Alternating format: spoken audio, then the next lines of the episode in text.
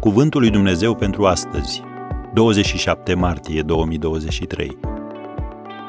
Cuvântul Scripturii dă viață.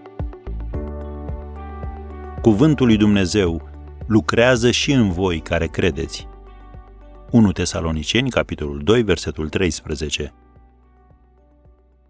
Când citești cuvântul lui Dumnezeu, când îl crezi și îl pui în aplicare, este ca și cum niște semințe cresc în interiorul tău. Acele semințe au viață. În lumea plantelor nu trebuie să înțelegi procesul prin care semințele cresc. Trebuie doar să le uzi, să le hrănești și să le protejezi. La fel este și cu Sfânta Scriptură. Apostolul Pavel le-a scris tesalonicenilor, L-ați primit nu ca pe cuvântul oamenilor, ci așa cum și este în adevăr, ca pe cuvântul lui Dumnezeu, care lucrează și în voi care credeți. 1 Tesaloniceni, capitolul 2, versetul 13.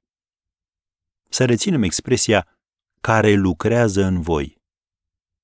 Cuvântul lui Dumnezeu este independent. El nu are nevoie de altcineva sau de altceva ca să-l valideze. În relatarea din Noul Testament, când Domnul Isus mergea pe apă spre ucenicii săi, Petru i-a zis, Doamne, dacă ești Tu, poruncește-mi să vin la Tine pe ape. Scrie în Matei 14, versetul 28. Și Domnul Isus i-a zis un singur cuvânt. Vino. Îl găsim în versetul 29. Iar Petru a început să umble pe ape. Ceilalți ucenici probabil că nu credeau că Petru poate umbla pe ape. Și asta pentru că ei nu știau, nu înțeleseseră cine i-a vorbit lui Petru. Lor li s-a părut că este o nălucă, cum scrie în Marcu 6, versetul 49. Fiecare dintre noi poate învăța o lecție de aici. Când Dumnezeu îți vorbește prin cuvântul său, nu te aștepta ca tot să înțeleagă, să fie de acord sau să te susțină. E normal să-ți dorești ca anumite persoane să vadă ce vezi tu și să creadă în ce crezi tu, dar prin acest verset Dumnezeu ne atenționează că vom experimenta respingerea din partea acelora care nu înțeleg ce ne-a spus El. Nu ți s-a întâmplat niciodată ca unii din jurul tău să-ți spună că vezi năluci? Dacă nu ai grijă, opinia oamenilor te poate face să te îndoiești de ceea ce ți-a spus Dumnezeu.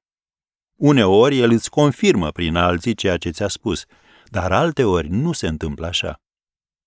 Câtă vreme te hrănești din cuvântul său și îl crezi, el îți dă putere și viață.